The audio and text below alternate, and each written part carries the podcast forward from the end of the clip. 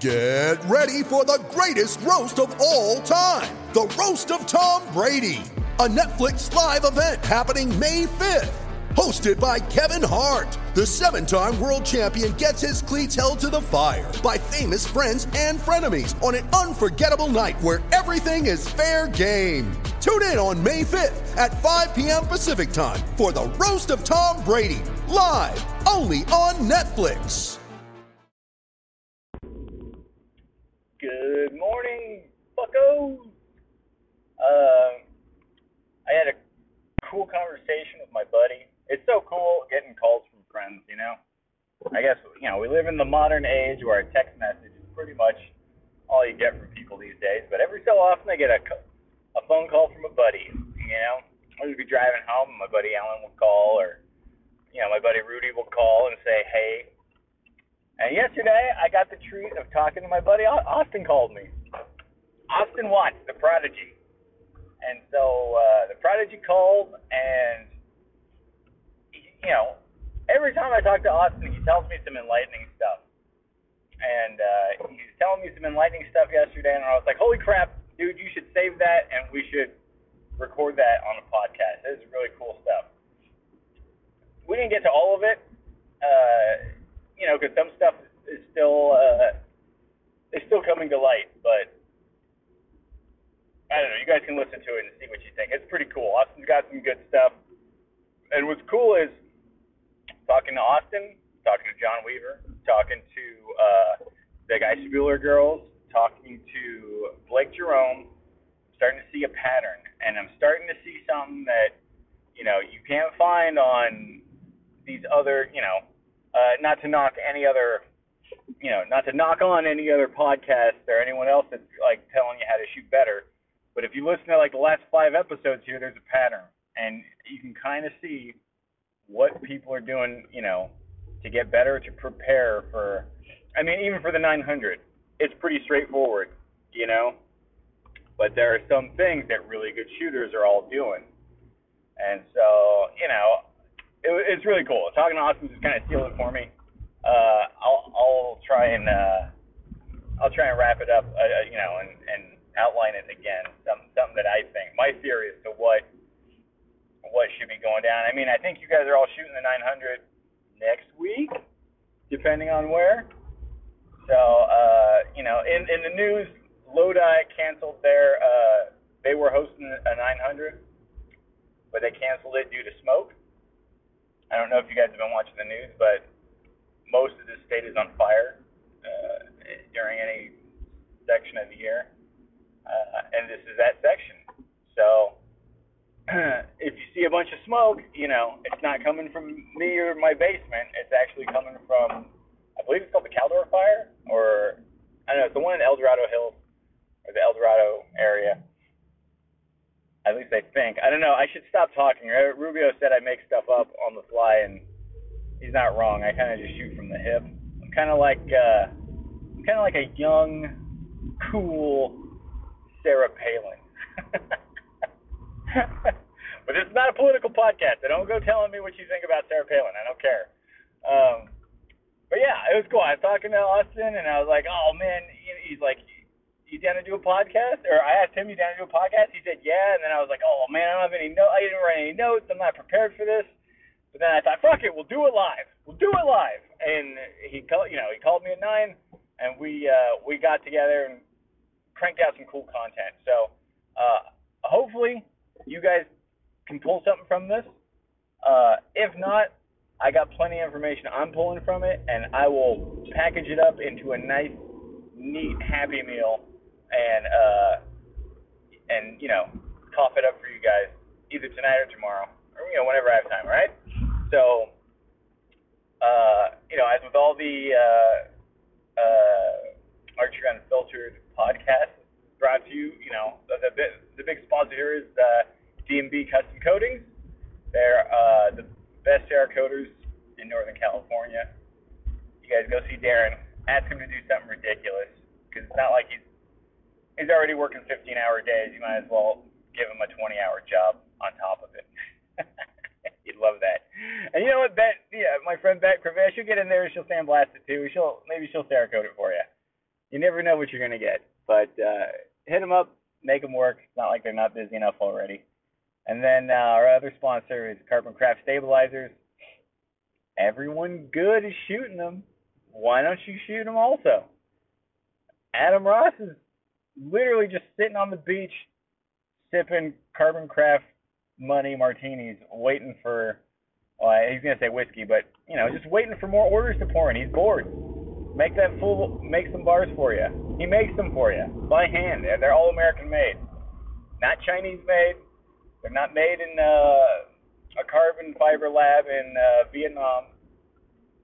They're American, patriotic, freedom-loving stabilizers. I got a pair. I use them. You should use them too. America. All right. Enjoy the podcast, guys. Uh, I was gonna add music to this one, but I don't want to cheapen it, so maybe I'll add music to the next one. Who knows? All right. Uh, I guess you guys didn't need to know that, but uh, just, like I said, shooting from the hip. All right. Uh, enjoy, guys. Talk to you soon. Austin, what's up, buddy? What's going on? How you doing, man? Oh, I'm doing good. Dude, thanks for calling, man. Yeah, no, no problem. Yeah, dude, we had a we were chatting earlier today, and I was just like, "Holy crap! Everything's Austin saying is so damn good. I should be recording this." For our early conversation this morning. oh yeah, yeah, it was all good today, man. Oh yeah. We started talking about you prepping for the 900. Yeah. I'm, Yeah, I'm starting to. I'm I'm trying to get ready. yeah. You were saying that the thing you were the main change was your um your pin, right? Yes. So I was I was basically just trying to pick my bow up and go from what I've been shooting in Outlaws and for all the 3D stuff. Uh huh. Uh, pick up my 19 thou pin and try to run with it. Uh huh. Um, and it went okay, but I, I definitely think with that big yellow dot and how I shoot it, I struggle a little bit with a 19. Uh huh. And, uh. Yeah, so I actually put uh 29 thousandths fiber in. Um, actually, after we talked, I put it in and went out to the range and shot, and it was a lot better for me. Just covered up a lot more of the dot. Uh huh. And felt like I was floating a lot less. Oh, cool. Yeah, so instead of uh, you know, bear, like being way inside the X ring, now I can cover up, you know, what would be the X ring or mar- most of the 10 ring with the 29 thousandths. Um, I still might try a dot. I actually talked to Mark Rubio while I was out there practicing, and we were kind of going back and forth on trying out a dot, you know, one that covers up the 10 ring at 50 yards. Uh huh. And so, you know, it's not too, it's not too small at 60 and it's not way too big at 40. Right, right. I I could see that being like, uh, man, I don't even know the size of the the dot that I run, but let me see. I, I could probably calibrate it. But yeah, I, it would be something in between that and something that would be considered like an indoor dot, I would imagine. Yeah, and and you know you just got to play with it. It's all dependent on your shot. You know, I've uh, I've and I do kind of the same thing with indoor. I mean, really, I've always shot a ring, but the last year I tried playing with a dot, and that's what I shot all last year. Um, I like to cover the ten. I did do a uh, cover the whole nine, put a like a massive dot in there, um, and it worked. I shot a couple really good X count games with it, but I still wanted to peek to see yellow. Uh huh. So I felt like when I covered up the 10, you know, just the 10 ring, I actually held better. Uh, my mind was a little more relaxed because I could see yellow all the way around. Right. Um, and I just centered the yellow. You know, it's kind of like what I do with the pin and on the 3D. I just kind of stare at the middle of the orange dot, and that's where the pin wants to float to. Right. Right. So So you you still run? You said you were running. Uh, what what what's, what size fiber do you run for Outlaw? uh, 19. I I uh, right now I'm running the Shrewd Mini Mag one, Uh-huh. and they have like a. Uh, you there? Yeah, buddy. Hey, sorry about that, Austin. It's all good. I'll edit Uh. out the. Uh, I'll edit it out. But you were saying you, you run a shrewd mini mag. Yeah, I run the Shrewd Mini Mag, and so the the pin system that I have, I think it's called the Integrate pin. It's like an aluminum barrel that is like a 90 degree, and where so it comes down. You can have it And the cool part about the mini mag is you can have it at almost any angle. There's like eight positions you can put the pin. Really? Yeah, so you put uh, the integrate. There's only four, but with the you can order like the 19 thou uh like down pin that comes with it. You order it Right. in when you select the mini mag, and that Uh-huh. one you have eight different positions. So you can like have it in at a 45. I've run that before. It's kind of cool because then you don't have the line going below, you know, through the bottom part of the target or the top part of Mhm. the target. You know, going out the side. You can have Oh. it like a hunting bow. I was. I have a mini mag, and I didn't know I had an option. Yeah, yeah. There's like eight different positions, and you just have a little aluminum set screw that goes in and tightens up against it. Oh, that's Um, cool. But the, the integrate one's really cool. And how I did, I just put the 19 thousandths fiber through, and I mushroomed a big old dot out of it. So it's probably Uh-huh. like the dot size is probably bigger than 19,000s, but the fiber itself is 19. I just like I wanted to try a little bit bigger uh, fiber, and that's what I ran in Oregon earlier. Just cover up a little bit more orange. You run just the dot, right? Just the fiber. Just ever- the fiber. Yeah, I've Yeah. tried doing the ring in fiber, kind of like uh, John Weaver was saying he's done. Uh-huh. It's just just too much for me. I, I either like a ring or I like a dot or a fiber. I just like one thing, and that's it. I I would agree. I've always shot the dot. I'm about to try. I'm about to transition to the fiber on Saturday just to give it a whack. I, I like it. Um, you know, even even having a pin go through is kind of a little bit more for me than I like. Um, honestly, like my like the best system you could probably get is a tapped lens, and run just fiber through it. That's what I got Yeah. for Saturday. Yep, that's what I would try. I mean, I, I've liked that. I ran. Uh, I actually had an Ultra View too, and that's Uh-huh. what I ran for a lot of last year's outdoor season. And I just had a fiber through there, and I just turned the light kit on if it got dark, and that's what I ran. nice, nice. Well, I'm So- excited. Yeah. dude. Uh, not that I'm. Well, I am an admitted fanboy of yours, dude. Uh, but not to sound too like, not to sound too homo about it. But uh, are you still shooting a hinge? Did you go back to shooting a hinge, or did you go back to your button? I I, I kind of wanted to go back to my button. It's just it's so hard for me to go away from it, especially. You know, I definitely have more ups and downs with a button, but when I'm Uh-huh. on with my button, I'm on. You know, I just the my group size are twice as small as when I'm shooting my hinge. I think I I have a more I, I don't want I don't know if elegant is the right word, but I definitely have a more fluid or elegant shot with my hinge. Like it's more repeatable. It just it feels better, but I don't Uh-huh. hold as well, and my groups for whatever reason just don't tighten up like they do with my button. Right. And you know, I'm not I'm not a com you know I don't squeeze the trigger on my button. I don't do anything. I actually have it set super hot. I just barely rest my thumb on it, and I pull just like I do on a hinge. So I use a lot more of my back fingers than I do um, my my thumb at all. It's just kind of like a, I started shooting my button a very similar way, uh, but I found it just takes way less to pull to get that Yeah. shot to go. You can just have a gentle pull versus Yeah. on a hinge. If I ever get hung up, I'm like I'm muscling the hinge off. You know, I'm like white Yeah. certain parts of the hinge. Granted, I'm sure you know uh, Rubio would tell me hinge and figure you know work it out, but I like I like dabbling in different uh you know I- I different def- releases. Yeah, I definitely think the hinge is a good crutch to have. I mean, I've Mhm. gone back to my hinge and just worked on pulling through shots. You know, like because there's a lot of times I'll start locking up on my pointer finger, and I have the same issues most people do with a hinge. You know, where they can't get it to go off, and uh-huh. it's my pointer finger locking up, uh-huh. and I can just go pick up my hinge and have no problem. So I shoot a hundred shots with that, and I'm right back in my game with the button. Oh, um, cool. It's it's a good crutch to have because I truly think the purest form of of shooting back tension is with a hinge. Um, just for me, I don't know. I don't know why when I can put the two together with my button, you know, and shoot it the way I shoot a hinge, everything just comes together a lot better for me. And it never used to be like that. I shot a hinge for like six years before I ever shot a, a button again. Right, right. I remember you telling Um, me about how the hinge was the way you got, you know, got rid of your target panic and Yeah. Blank, ba- And I blank bailing specifically. Yeah, I always have it in my release pouch. It's always just sitting there, and if I need it, I'll pull it out.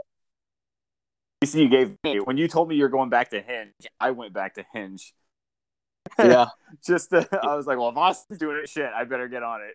I, I actually, uh, I actually reached for my hinge today, and I freaked out a little bit because I always have like my release pouch has like two, a divider, and I always have Uh-huh. it sitting in there. And I went to go reach for it, and it wasn't there, and I'm like, oh my gosh, I just lost my hinge, and I was having a little panic attack. But I remember I threw it in my in my hunting case so I could take it hunting with me, and I forgot about it.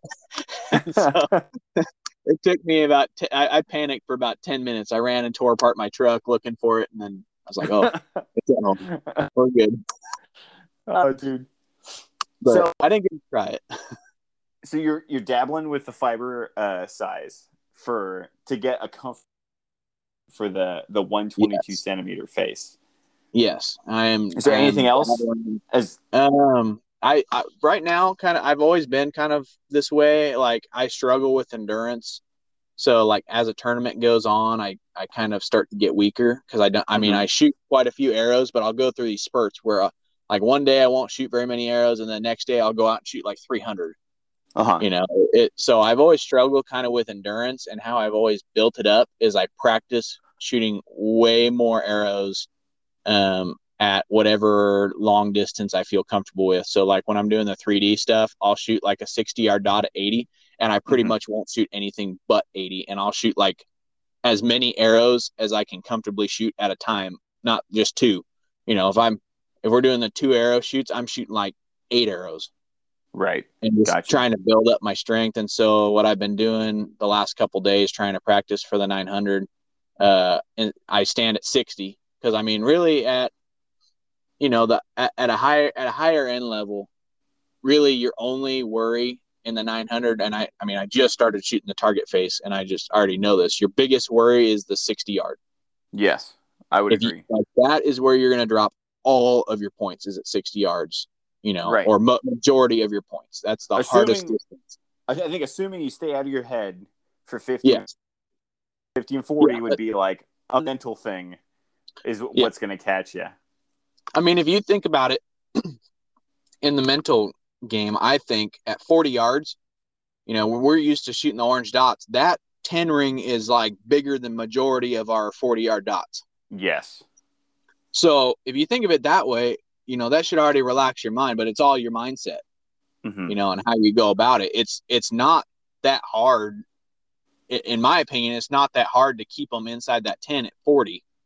Right. you know so you know you just you just got to go into it knowing that you can do it and that's kind of the biggest thing i say in the orange dots you know practice all of like your 40s and 30s that's what you can't miss and the dots are big enough you shouldn't Right. and so Right. I would agree. The 60s And so when where things like wind and Yep. the little, you know, little form flaws or dirty shots breaking, those are, you know, the only things that you really penalize you at 60. Yep and you're you know you're holding your bow up a little higher if you're not strong in your shot that's where you're gonna you know have a horrible hold Right. Because you're lower on your sight bar. So you're Yep. holding up a little bit more. Uh, yep. So what I, you know, Mark and I were talking about this today. He because I was like, man, I don't know if I should shoot, you know, my bow at 62 pounds because I'm going to get a little more speed. Maybe it'll be a little more forgiving. But my arrows are crushing at 58 pounds when I back it down.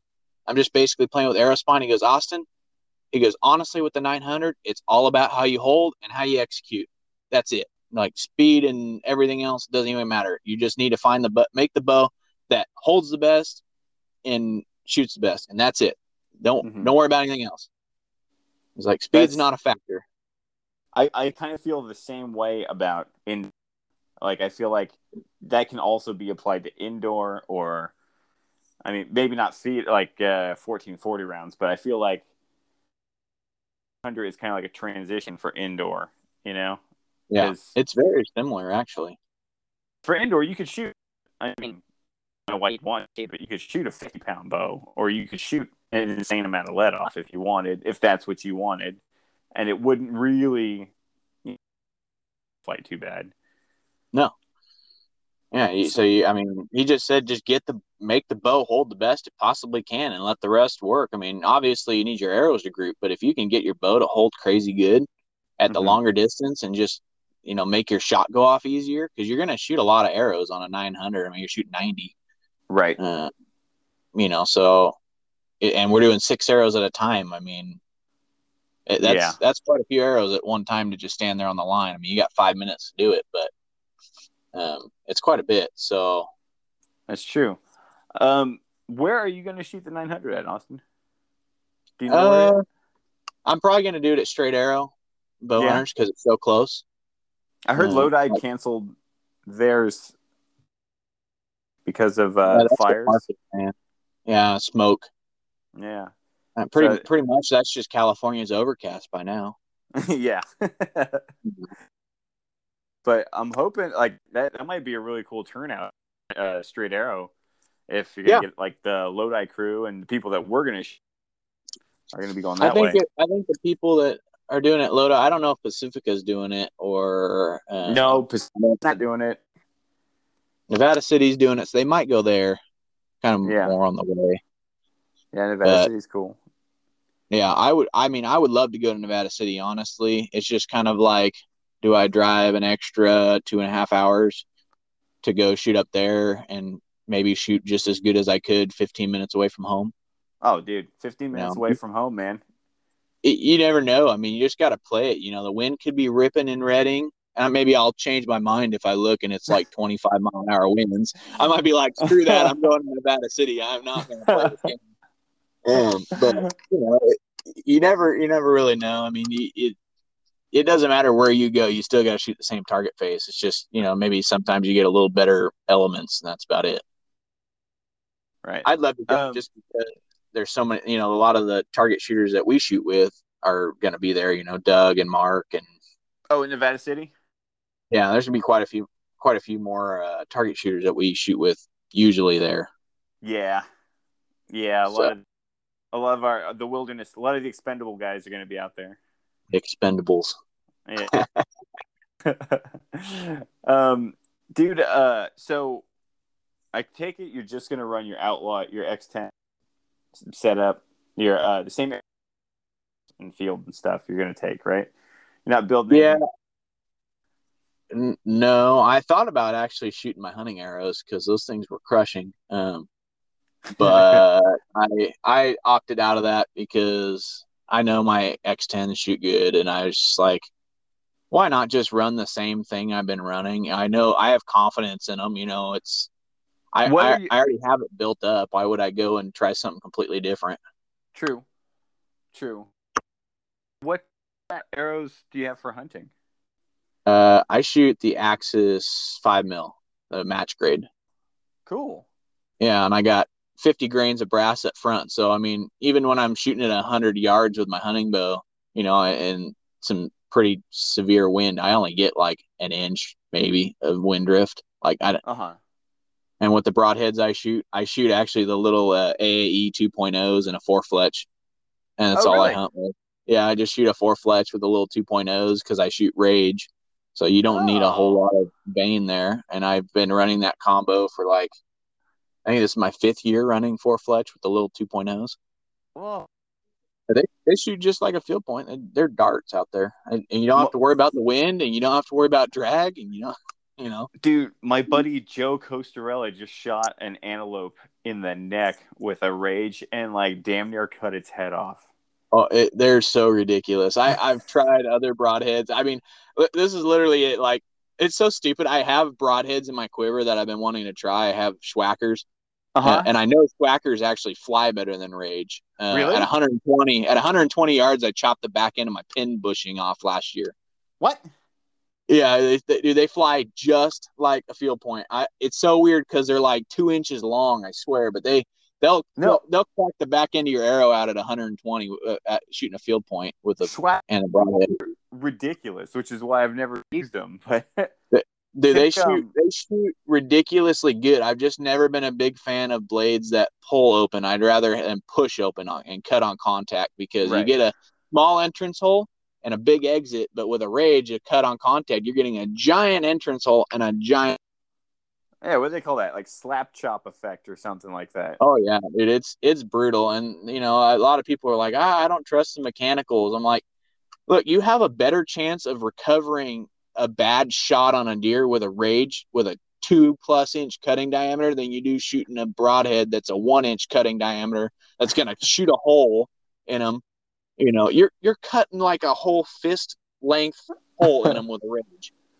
Uh, You know, it- so let me. they're not going. Why wouldn't you load up a 150 grain field point for the 900? Well, again, I just I know you thought about know. it, but you already got. Could. Why not? Right? I've done it before when we do like the little club shoots and like for you know November or whatever and December I'll shoot my axes because I don't I don't really care. I don't have my X10 sighted in, but I've never done it for a 900. I built a super heavy ass arrow for the 900 once, uh, just because Steve, what's his name, Steve Anderson was saying that the best arrow you can shoot is the heaviest one that will make the distance. Yeah, And so I, you, you were 10, the FMJ match grade, like Yep. carbon core. I the heaviest arrow that shot Easton FMJs. Yeah, with uh, 140 grain Smith Brothers points.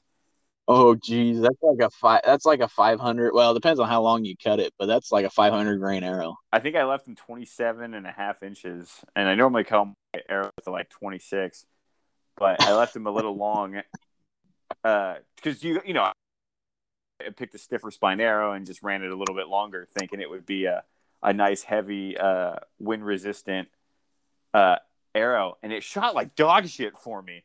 So it's just Huh. went to uh, like light speeds. I think I shot it way better with light speeds. Yeah, the light the light speeds always shot good for 'em. I used to shoot the light speeds back before I could get myself X10s. Oh yeah, I love this arrow. thing. It's The good. I Ben really and- like. Oh, what's that? What were you saying? Oh, for the light speeds, uh, because they never had heavy like front. They they didn't have any heavy inserts or heavy points you could put in there. Like the heaviest thing you could put in there was like a hundred hundred twenty grain point or something like that, or not Right. not even eighty five grain. So Randy and Ben actually used to fill the points with lead What? and cap them off, and then glue them in. that's that's how they used to do. it. Randy still has air his light speeds with uh, lead cap points. what? Yeah, they used to fill them with lead and cap them off so that way they could run a heavy front end. That's some cool old school shit. Oh, they did all kinds of stuff. Tip points into it. I, I put L tip points in all my Easton arrows. Oh, really? Yeah, I I hope I like I have my triple X's or I'm sorry, Super Drive 27s uh, built up with points, and uh, I'm just hoping like they fit really nice, and I just hoping they stay those points stay in, and I'm not making a huge boo boo. No, they should stay in. I, I think it all just kind of depends on if you clean a lot. Like a lot of people won't clean the carbon dust out of the inside of the arrow shaft, and so the glue bonds to the carbon dust and not the actual carbon, and then Right. pull out. Right. Carbon dust. Graphite dust is like a lubricant for bearings in, in some applications. So Yeah. probably not the best. Uh, Yeah, probably not the best to just you know cut them and glue them. are you still? Take a little Q-tip with alcohol and run them through there. are your weights, are your stabilizer weights and peep sight height and everything still the same as your outlaw set? Uh, mm, my peep height, yes. My stabilizer weight's probably not. I took quite a bit of weight off. I think I'm only running eight on the front. I just basically did a one to two. Like I just that's the way I always started up. I started off with a ratio and then I just kind of go from there. Like, okay, Cool. I'm dipping. I'm gonna throw a couple ounces on the back and see if that helps. No, it didn't. Okay, I'm gonna throw some on the front. You know, but um, you know, I started it there and I actually switched. I was running a 12 inch bar in Oregon because that's all I had, but also for the peanut uh, target, you know, when you got to, or, uh, and even that 20 yard straight downhill where you got to be basically pointing at your toes. Uh, my, my stabilizer from where I used to run it on the bottom mount would, would have poked me in the side with how much weight I ran. So when I ran the, I moved my stabilizer from that mount to actually uh, right where my front stabilizer comes out. So I'm running my back bar off the front of my bow. and so it shortened up my back bar to where like it was barely sticking out past the string in Oregon. Was- Um, oh, dude, it was it was stupid short. It was, it was awesome. I mean, it, it shot good. I shot, I shot good up there. Um, but I Ben actually gave me a 15 inch Doinker to try out. oh, Um, I need to talk to Adam about getting a 15 inch bar. Um, but that's all I had for now. So I put the 15 on and put some weights on there. So I don't know exactly where I'm at from Oregon, but I have a 15 inch bar on it now. sick, dude. Yeah, just trying it out, seeing. That's awesome. I But that's my- about the biggest change I've done. inch bar. I think I got one. Yeah, but you were Hang playing on. with it. You were playing with it at the time, and I was like, I'm not gonna steal your dear, I'm bar. so my arms are so short. I shouldn't be fucking around with anything longer than a 10 inch bar though. it's like whatever the kids are using is what I can use. You're gonna run a little six inch bar with like 50, 50 ounces of weight. yeah. Chris Perkins has a 10 inch back bar and it's, or I think 10 or 12, and it's got like 28 ounces, basically turns it into a 15 inch bar. Yeah, that's what I used to. I used to run the 12 with. uh I'd run close to 30. God damn. I, I probably. that wouldn't I even be 15 inch. That'd be like a 20 inch bar. I think with my 12 before I moved it up front, I think I had 26. I think I had 26 on the back in Oregon. I'm guessing. Guessing. Ever get the, um, do you ever get the hankering to like go the Tim Gillingham route and go like two twenty five inch V bar, uh, you know, a V bar setup like that? I honestly can't. I honestly can't say I have. I've always looked at Tim and just gone, "What the hell is that?" yeah. For a guy I, I mean, I I, I like I get it. I like I liked I really liked Tim. He's a super nice guy. He knows more than probably anybody out there. You know, there's there's a there's a reason for the madness. I've just always looked at it and gone, "What the hell?" Yeah. Remember remember when he threw his bow on the ground and it just like bounced when we were Yeah. in Redding? When we were in Redding, we were right behind Tim chucked it. Yeah, he missed that 40 yard uphill, like 45 yard uphill, and he tossed it landed on, on a V bars, long ass V bars. and bounced like three times. Yeah, we were like, Maybe that'd be the only reason I put a V bar, so I could just throw my bow and take out my anger and not have to Yeah. worry about the rest of the shoot. to stand or anything. You could just like No, rest I just- down. I just I just toss it, you know, just chuck it and, and it'll land. But I've I've I've never actually even thought about running a V bar. I don't I don't know why. Maybe because you know just running the side has always worked. Because I run it pretty much straight back, anyways. It's not like I run my bars out like I pretty much run with like a one degree off, like out the side. It's pretty much straight back. I'm right there with you, dude. So I've never really thought about running a back, uh, you know, V bar. I've always been like, yeah, just run the one and it works, and we'll keep it. Right. I've always wondered how like feels like in people's hands when they have the uh when they have kicked way out. Like Rio, like Rio Wild kicks his oh I guess he runs it out the front, but he kicks it you know Dude, I'd be, I- I'd be shooting my bow gangster style with that much weight out the side. I'd have it like half cocked, shooting it like a crossbow. but it is like your hands kicked over gangster style, you know? That's what my dad does. I pick his bow up. I'm like, how the hell do you shoot this thing? I, it makes no sense to me. I grab that thing, and the first thing it wants to do is put the top cam into the ground. Yeah. nope, could never do it. I spend more time fighting the bubble than I do actually aiming. So, not to beeline off topic too hard, but you told me some like interesting stuff today, man. Do you want to you want to explain the uh the Jordan thing? Oh, yeah, the Jordan thing. Um, so I actually got an invite to go to the tournament with Paige and the other 149 people that she invited.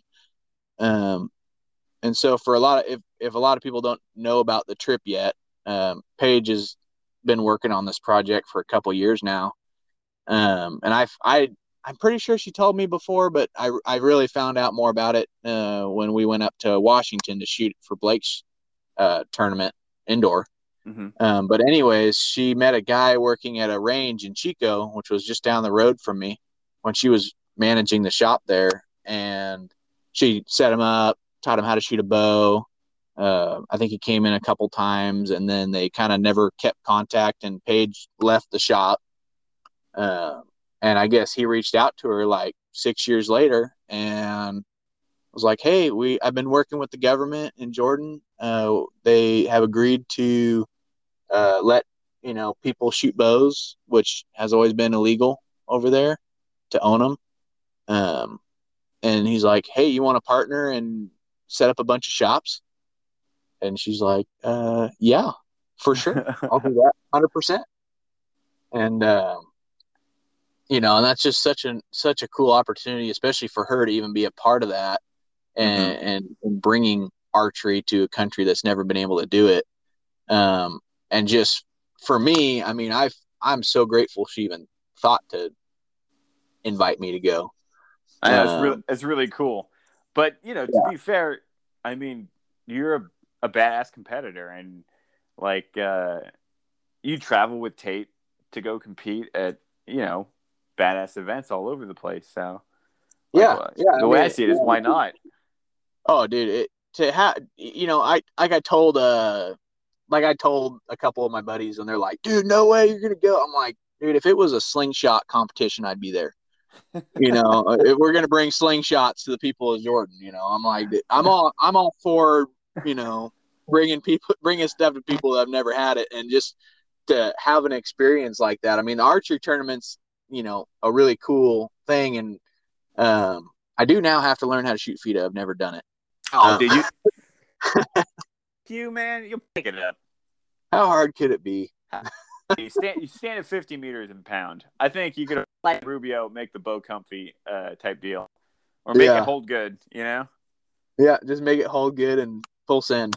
Yeah. Uh, but no, I'm super excited. I'm gonna work my butt off so I can, you know, try to compete uh, for, you know, the the money over there. But I'm just really excited to, you know, even even be able to go on this trip, you know, and uh, see what You Paige is gonna work on. And when you say compete for the money, like is is Paige organizing a tournament or is is the Yeah. the country of Jordan?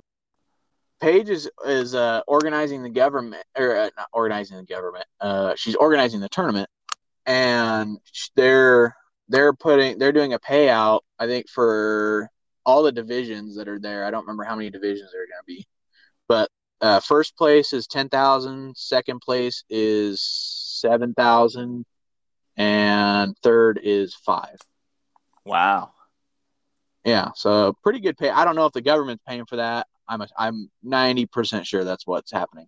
Right, right. Uh, uh, but it's yeah, and gonna be run- by- I, I imagine it's going to be run like a like a like a USAT event then, right?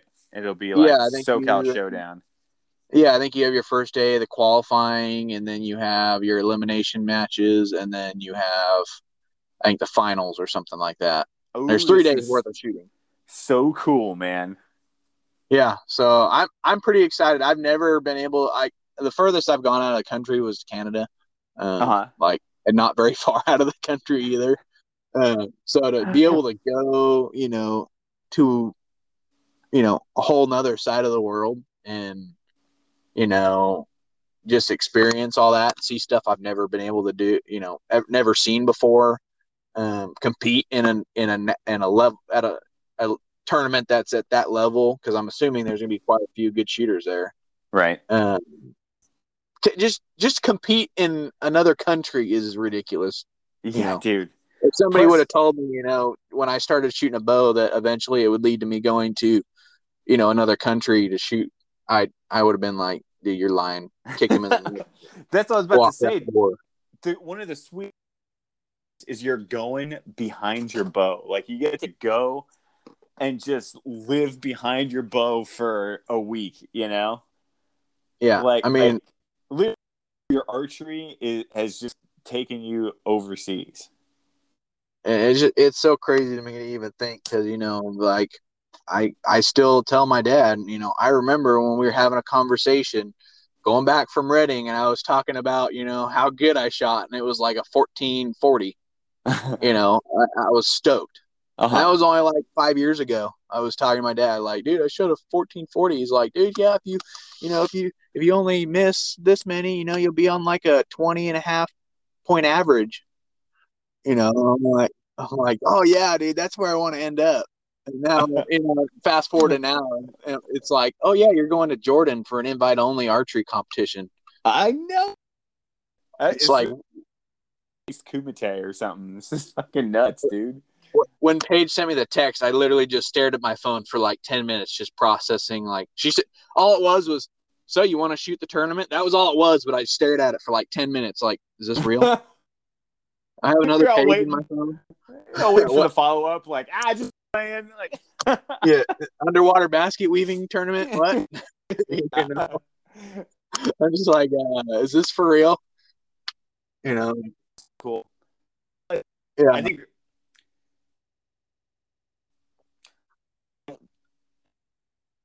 beneficial or, or or a hindrance for me to say this, but it, you will get to get to shoot against top pros. You know. Yeah. So you know it's it's cool because you're going to get to showcase. You're going to get a chance to showcase your abilities. Yeah, I mean, um, and definitely, I mean, everything that I, everything that I strive for, like the more pressure I have, the better I do at everything else. So, Mhm. you know, to be able to feel the pressure of shooting on that kind of a stage for me, I mean, it, it should honestly, in the way that it's helped me, it should up my archery game.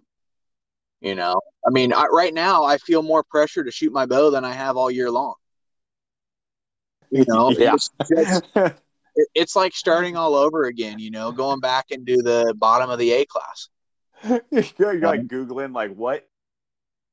Oh, dude, I'm not even joking. I was googling that today. I'm like, how do you shoot a FITA match?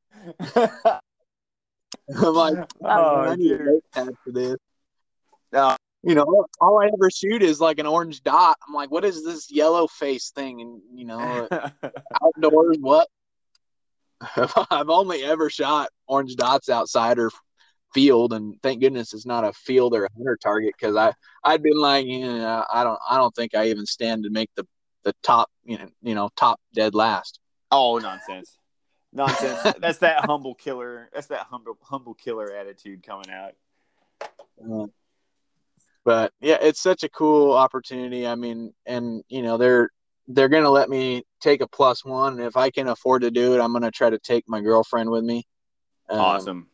give her uh, an opportunity to. I mean, it obviously she's not shooting a tournament, but I mean, how I mean, how often do you get to go to a country like that and witness something? Oh, I mean, s- Bringing seriously. archery, bringing archery tournament there for the first time. It- There will never be another first time archery tournament in Jordan. for sure. You know, uh, my dad, he's like, dude, you could go. You you know, you you might be able to go to Jordan later on, like when you get your career, and you know, I'm like, yeah, but it will never be this Yeah. when I or, go. or It, for it will this never reason. be this.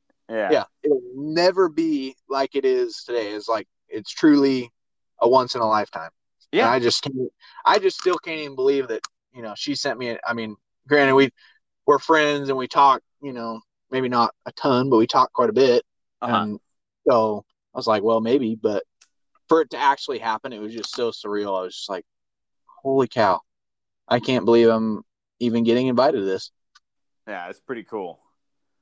And That's we were pretty cool. driving down from uh we were driving up from Sacramento the day Paige released that video and we listened to it and Ashley looked over at me, she goes, Are you gonna get the invite? I'm like, I'm not keeping my head I'm not I'm not keeping my hopes up. I'm not. I I'm like, it, like I if she invites me, I am gonna be so stoked. But if she doesn't, you know, that is what it is too. That's so cool, man. Your archery is taking you overseas. The, know, only, so the cool. only time I've ever been overseas is to go work in a Chinese sweatshop to make speakers, and it was terrible. Like what I'd give to go to Jordan. Well, I wouldn't want to go to Jordan either, but if it were shooting a bow, I, yeah, I'd consider it. Yeah.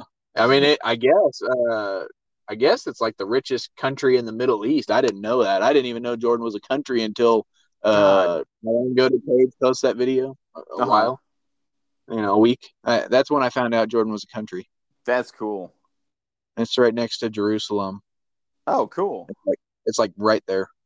Oh, wow. So, um, but it it'll be so cool. I'm I'm excited. Um, and then from there, it's just gonna be all indoor. Dude, Start playing my favorite game. mine also. I built Austin Watts style indoor arrows. Oh yeah, you bet. You put the four fletch. I went There full you flesh, go. hard helical on a dude. That's what I was shooting when I shot the Bay, that Bay Area Open and all and my Yeah. highest X count games. I was Yeah. On fire with those arrows. I just can't shoot them anymore because my drop weight decided to break. So that was the Bay Area Open where it came down to just you and me. Yep. And that's where I Yep, I think I, I think I Was- shot up from fourth or fifth because I mean Randall crushed, uh, Rudy shot good, Brandon was there. Brandon shot Uh-huh. three hundred. Yeah. Uh, I don't remember if Allen was there, but there there were some like people that shot three hundreds. So I mean, I shot two uh two two two ninety nines, but I had like twenty six and twenty seven X's, Uh huh. and then I so I kind of placed low, but then we shot off, and I climbed my way, and then finally got to you. Yeah, I remember being fucking terrified. I was like, "What the fuck is this kid doing here?" I get I get I get I don't know what it is indoor when I get in that pressure, dude. I don't I I would be lying if I said my pin like ever really moved. Like I might make a bad shot, but my Mhm. bow feels like it's a feather and it just doesn't move. Dude, It's the were, weirdest thing. You were telling me today that you said you practice like, I mean, for the lack of a better word, sloppy, and then you compete focused Oh. and sharp. Oh yeah, if somebody eh, you know if somebody saw me practice, you know, you know, you, anybody could beat me when I'm practicing. Uh-huh. It, I suck. I really do suck. I, I mean, there's Uh-huh. some days I go out and practice, and I'm like, dude, this. If I keep them in the orange dot at you know 60 yards, I'm like, dude, I'm doing great. I'm doing really good. Uh, bullshit, but okay. Oh, I'm not. I'm not lying. I, dude, I, trust me. There's plenty of people that have shot with me when I'm practicing, I and tried it's not. you for Redding, and you were fucking crushing it a hundred. Was I? Oh yeah, Uh, I don't know. You had all the old guys. All the old guys at that range were like, "Duh." Maybe I don't know. I That's- I always feel like I practice like crap because I mean my my scores are like if, if I had orange dots on them would be horrible. I I miss all kinds of dots, just barely out here, barely out there. Sometimes I shoot a wide one, but then when I go to a tournament, my hold all of a sudden like comes together. Like I haven't been able to hold when I'm practicing. It sucks. I just float all over the place and it breaks sometimes in the middle. When I go to a tournament, it's just like it just doesn't leave the orange sometimes Uh huh. not all the time because I do miss, but you know, a lot of times when a lot of times when I'm when I'm in a tournament, it just it just literally my bow feels like like it's two pounds lighter. It's weird. I know that feeling. And especially in like shoot off, like dude, my bow feels like it weighs nothing. I could have 30 ounces on the front and it feels like it's moving a million miles an hour. It- you know, Until I like until I settle in, and then it, it holds so good it scares me to pull it like to execute a shot. uh, shoot-offs feel like negative weight to me. Or Dude, I'm like, I oh just, man, I'm just like, you know, in my head, I'm like, just go off, go off, go off, go off, go off, go off. I don't want to move. I'm like, it seems so, it doesn't move. It just sits in the perfect dead center. And when it sometimes goes off, like when we were in Fresno, I was like, scribe hole. Scribe hole, dude. need to win this Jordan event and make Scribe hole your internationally recognized slogan. That's my slogan, scribe hole. There's gonna be like that's scribe hole. You know, we got Mr. Perfect. You know, the Yeah, hammer. Page You the whole send it uh, motto. Yeah, they got we got Big Cat. I'm gonna be scribe hole. Yeah. oh man. It doesn't happen like that all the time, but I just thought it was funny that one time because when it went off, like my bow had been shooting good. I sucked at Fresno, but my bow was shooting good. Like when it Dude. went off in the middle, it was in the middle. You said Scribe hole when you turned around. we all fell apart like a fucking like a world star hip hop video, dude. like we were like, oh Jesus. I'll never, I'll never forget when we were in Nevada City. You might remember this. It was like two years ago, and I was I was I happened to be wearing I, I packed because it was cold, but then it ended up getting really hot, so I put on shorts, but all I had was long socks. Uh huh. And we got, went to that shoot off, and everyone was making fun of my socks. Literally, everybody was making fun of my socks. Like, oh, long socks here. Oh. and I, I walked up and just like DC'd the, the deer target down the hill, and everyone's like, oh. and everyone's like, dude, I need long socks. I need long socks. yeah, you start a trend. I remember like Jim Padilla, you, uh, Rudy, like everybody started coming down, shaking my hand. They're like, dude, the socks prevail. Just like, oh my gosh. oh, that's too funny, man. it was it was pretty funny. I it was I just remember that. I'm like, oh yeah, I remember my socks. it was bad. but I love shoot offs. I think every you know, even in doing the outlaw stuff, you know, from you know, people want to compete for money. I I don't care about the money, honestly. It's getting the comp, the the shoot off pressure. Uh-huh. Like that's that's what we pay for because you can't get it anywhere else. I don't care how hard, you know, even in practice, indoor league, whatever. Mm-hmm. You slap down a potential to win a little cash on a shoot off, Changed everything.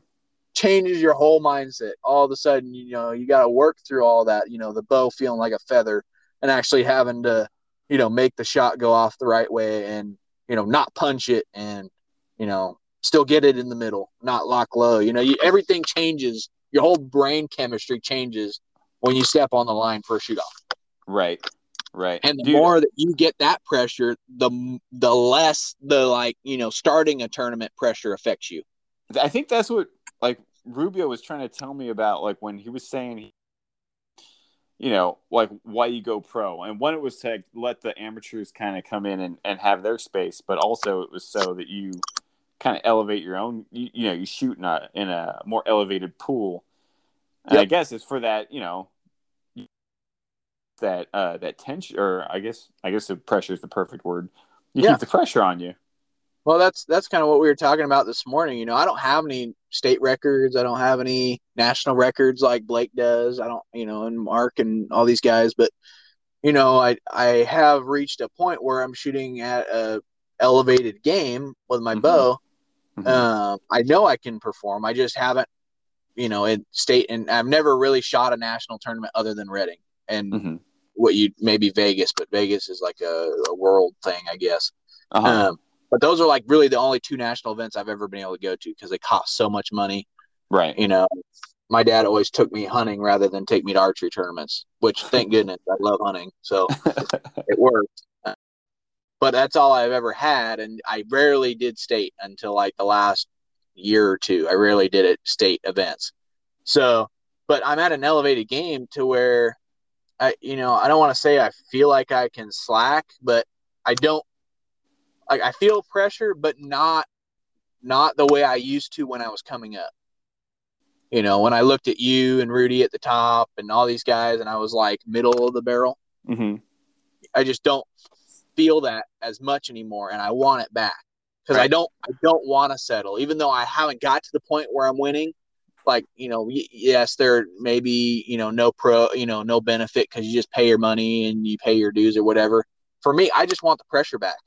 Yes, that's just- the most important part of it. elevate my game past where I'm at because if I don't feel the pressure and I feel no reason to get better, I won't ever get better. The whole reason I've gotten better every year is because I've always been like, I want to do this this year. I want to do this. I want to do this. I want to do this. And now I've, you know, I've shot in the 920s. I've shot in the high nine, you know, 919, 918. I'm like, okay, that's a pretty freaking stellar game.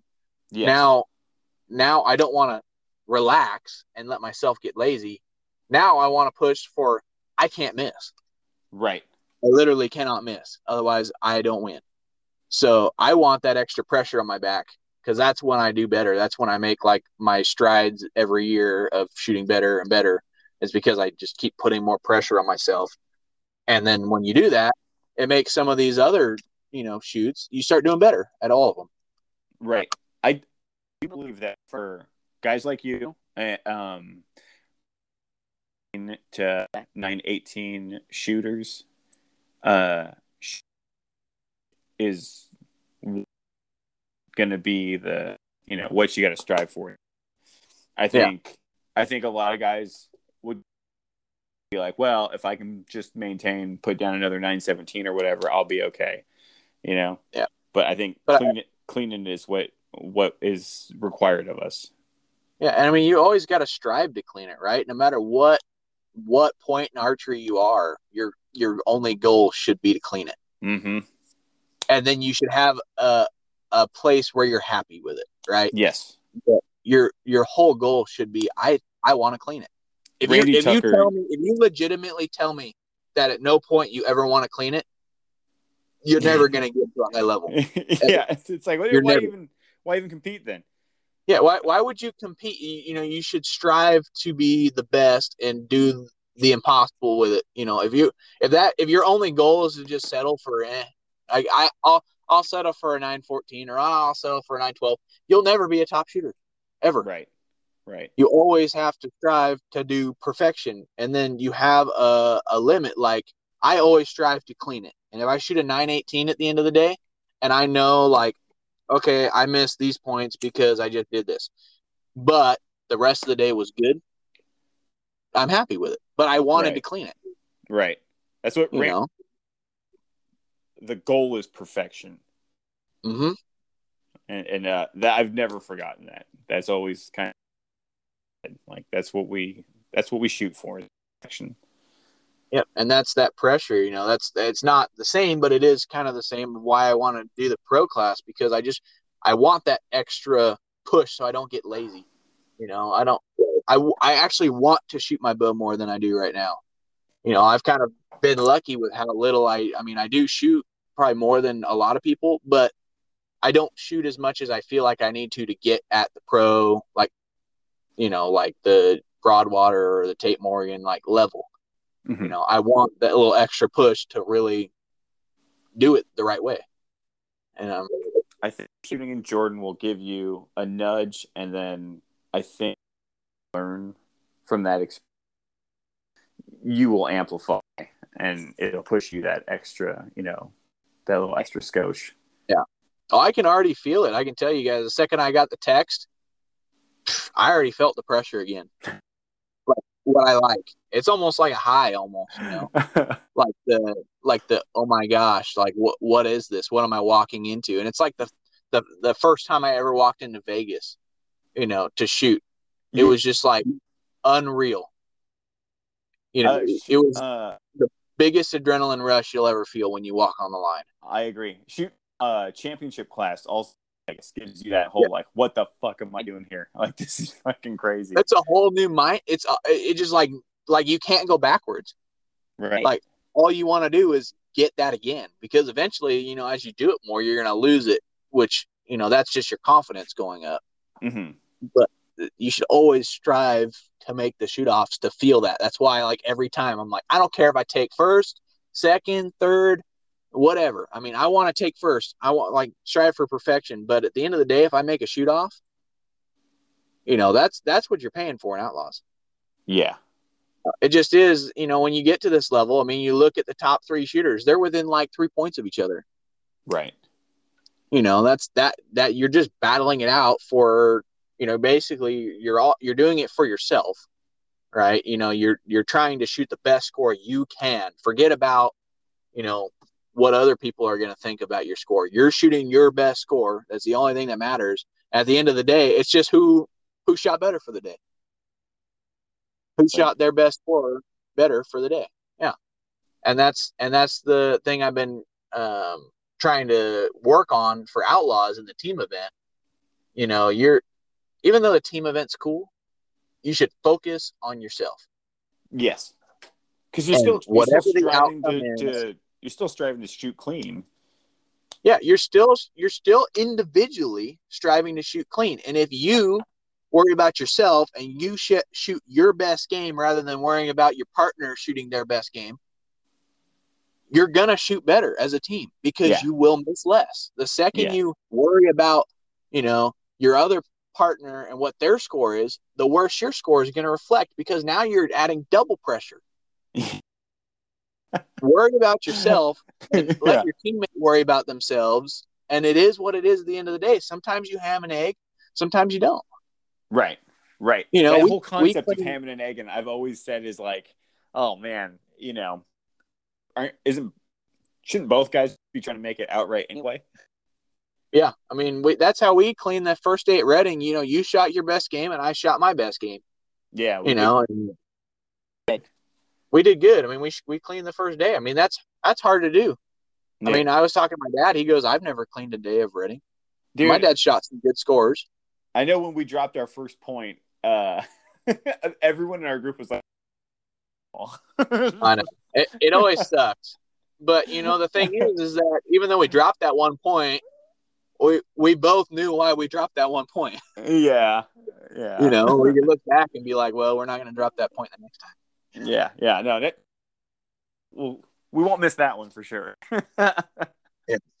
We're cl- we're to clean it next year, the whole thing. Dude, attaboy. dude. You get, you get me juice to shoot, buddy. Well, hey, hey, you, I got to push you, and you got to push me. We all got to do it. Yeah, you know. But I mean, I I'm I'm actually kind of glad, you know, living up here in Redding now, um, because I never had anybody to shoot with. I still sometimes don't have anybody to shoot with, but I have more more people here that can push me, you know, and and uh, Mhm. you know, I I really I really do love uh, you know Ron Perry, such a great guy. He works at the bow rack up here, he's the sweetie. first thing I was standing in the bow rack, I was hanging out with the guys when I got the text, and the first thing he, I, I showed him the text. The first thing he did he gave me a big old hug, and he goes, "Dude, I'm practicing with you, whenever you want." He goes, "We're gonna practice together and get you ready for Jordan." Oh, I'm like, dude, that's that's what I wanted. And Chico, it was just me. I mean, Aaron Cahoon, when Aaron Cahoon was shooting, we shot together, and um, I really enjoyed shooting with Aaron. But the last year or two, you know, he kind of got more into fly fishing. hmm which fly fishing's a blast from what I've heard, so I don't blame him. uh-huh. But you know, I we we don't really have a range in Chico, so it's not like we can walk out and shoot a half field or a half hunter. Now I have a field range in the backyard, pretty much. uh-huh. So Really? hopefully, I can learn how to shoot a field range or a field course. Oh yeah. Or, you know, the, the club actually usually sets up targets, but you know, maybe I'll actually figure out how to shoot at a field target. oh, uh, you play the humble That's guy card all the time. It, you'll dude it's out of every every style of shooting i've done field is like my kryptonite really? and i've just i don't know if it's i've just never had the right setup or what but i have never ever ever ever ever shot a decent score on a field round or hunter Oh, i mean i just i suck at field archery i don't understand why it's just like my kryptonite i could go shoot I could literally go and shoot like the worst round out of everybody who shows up, go punch out a 300 with my X10s indoor. Wow. Field I just has, cannot shoot at field. Field has always kind of been my like walk in the park, and everything else has been my kryptonite. I guess it just depends on what you practice a lot. I mean, I've Yeah, never like I is. never had a range to shoot those faces. I mean, the West Valley was the closest, but the hay bales don't hold my arrows. It makes perfect So- sense. It's the same reason why the 900 target face trips people up. It's a, Yep. it's a big ass spot, but it's just because we never practice it. It comes around once a year. Oh, I just picked up my bow and I looked I looked at it through my scope and I'm like, oh my gosh, Whoa. whoa, whoa, that that's big. That's a big ass yellow dot.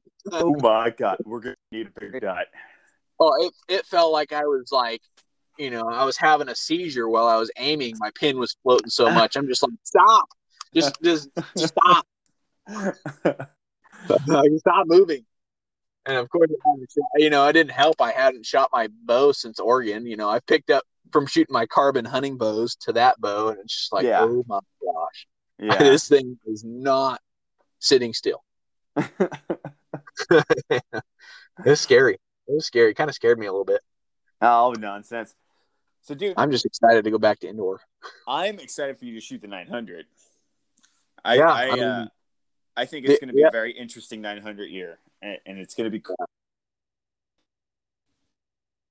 going strong are, you know, they've been going strong. So it's like, I, I feel like it's anyone's it's anyone's game this year. You know. Yeah. The the only other thing I can say for other people that are wanting to do the 900, and this is just coming out of like my playbook right now and how mm-hmm. I'm getting ready for it. Instead of shooting six arrows at 60 yards, or you know at 50 yards or 40 yards, shoot a dozen Brilliant. or whatever the most you can shoot into it. Because if That's you can build up the endurance to shoot, you know, if you can shoot 12 arrows in the 10 at 60, you should have no problem doing six.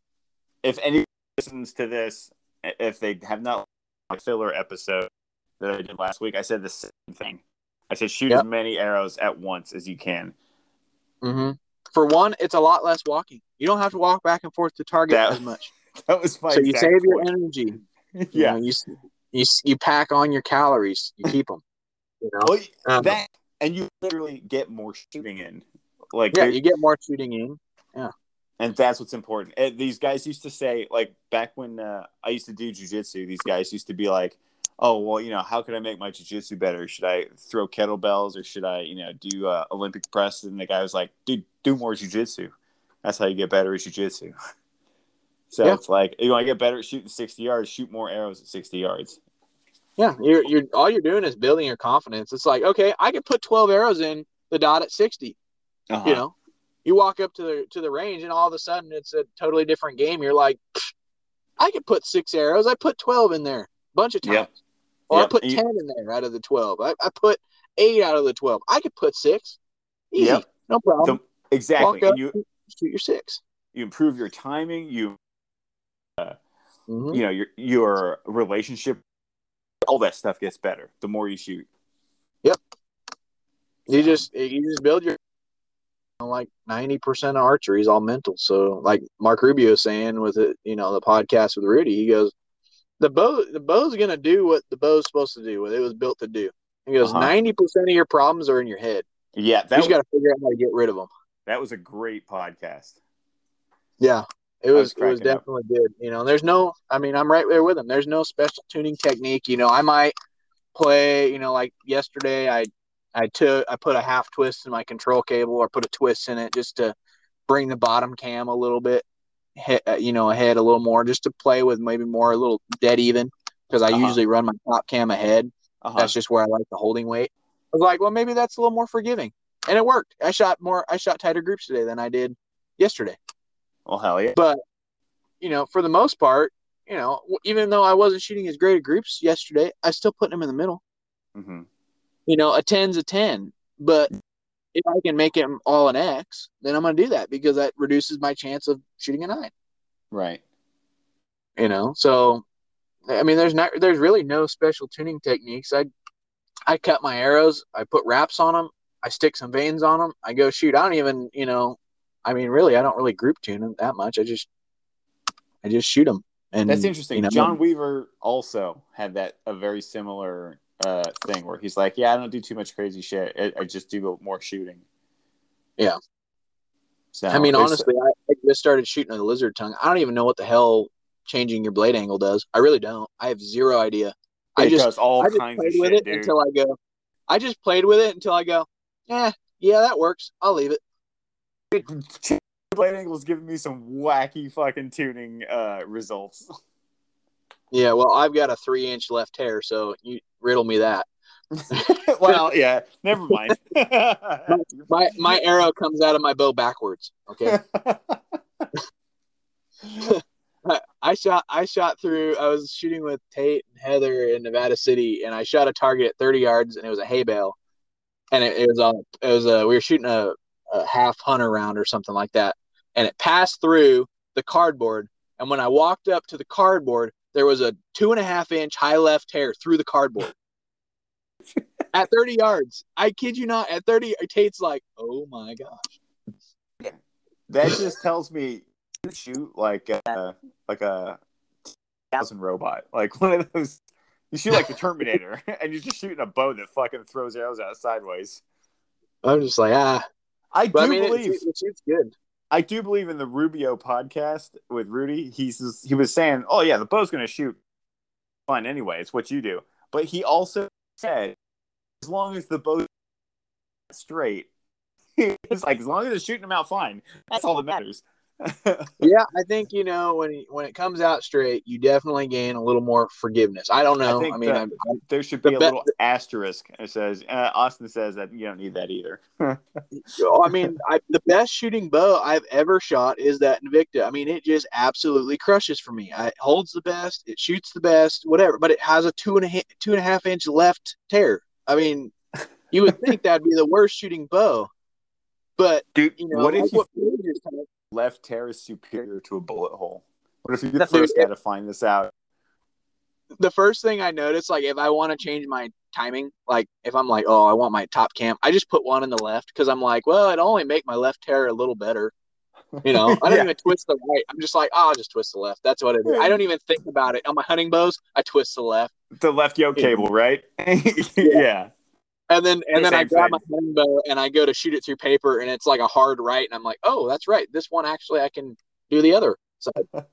I'm like, oh, I forgot. It, it doesn't always go left. Right. Um, but you know, it, it literally pounds and I think it has something to do. And Paige's kind of, you know, I I think that you need a center shot for sure. Like you need your rest down the middle of your bow, and because as you back up, you know, you're going to have left and rights if your center shot's not good compared to short distance. But uh-huh. if you can get a left or a right tear and have it a little high, especially if you're shooting a like a launcher blade, it's doing the same thing every time. So my bow might be shooting a two and a half inch left hair, but it is shooting a two and a half inch left hair every time it comes out of the bow single time. So right. as long as I have my repeatable shot, my shot timing, the pins in the same spot, every, it's gonna do the same thing. And if my arrows are hitting in the middle, it doesn't look care what the tear looks like. It's gonna go in the middle. That's a good point. You know, it's doing the same thing. Like you said, it's a machine. Yeah, break game ultimately. Yeah. So I mean, that's that's what it is. You're just doing the same thing every time. So you know, yeah. that's that's uh Buddy, that's what the goal is. So truer words have never been spoken. Yeah, I mean that's all I can say for special tuning. You know, just make sure it's doing the same thing. You know, if your cables start moving or whatever, and you notice something goes weird, fix it. But, eh, I don't know. I I just shoot them and see if they go in the middle. If they do, I'm happy. Hell yeah. Well, brother, can't ask for much more. Uh, Austin, I really appreciate the phone call, man. I appreciate you talking. Like, uh, I love talking to you every time, dude, because you're so easy to talk to. It's so much fun. I love I love being on here and talking with you. Just talking. My man. I don't get I don't get to do it as enough, even though my girlfriend would say the opposite. She says all I do is talk about archery, but it doesn't feel like oh, I dude, talk about it enough. She can tag me in. Uh, uh that conversation. Yeah. but dude, uh, uh, hey, dude, I'll talk to you after the the 900, okay? And then if we yeah. can't, we'll, we'll, talk while you're in Jordan, also. Yeah, yeah, for sure. That'd be kind of cool. I'd love, I'd love to do that. Um, that'd cool, be man. awesome. Cool. Well, thanks, so, Austin. Yeah, no problem. You have a you have a good night. All right, you too, buddy. Hey, uh, congratulations, up, man. Thank you. Yeah, I'll let you know how it goes. I'm gonna keep practicing. If I find any more little tidbits of information that helps me on the 900, I'll shoot you a quick text. So on your next uh, filler rant episode, you can throw them in there. Thanks, buddy. I love that filler rant. I don't know why. I was just laughing the whole way home. Thank you, man. I appreciate it.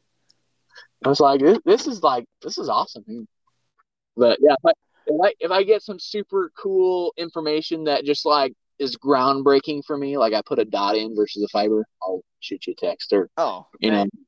know, yeah, yeah. Okay, we'll break it first. yeah. Ne- next thing you know, you'd be like, "I'll shoot you a text. Screw the target bow. I'm shooting my hunting bow." yeah, uh, yeah. I'm shooting that. Shoot the target arrows with the hunting bow. I switched to recurve. I'm done with this freestyle. I want. I, I just want to. I just want to aim and shoot. And just wherever it goes, where it goes. Moving to Korea they they'd probably send me back and say I'm not good enough. Dude, I don't know about all that. I don't know. You you should see me with a recurve. It's not pretty. With a recurve. yeah, I, I got that. But all right, Uh, hey man, you have a good night, Austin. You too. Take it easy. All right, we'll do.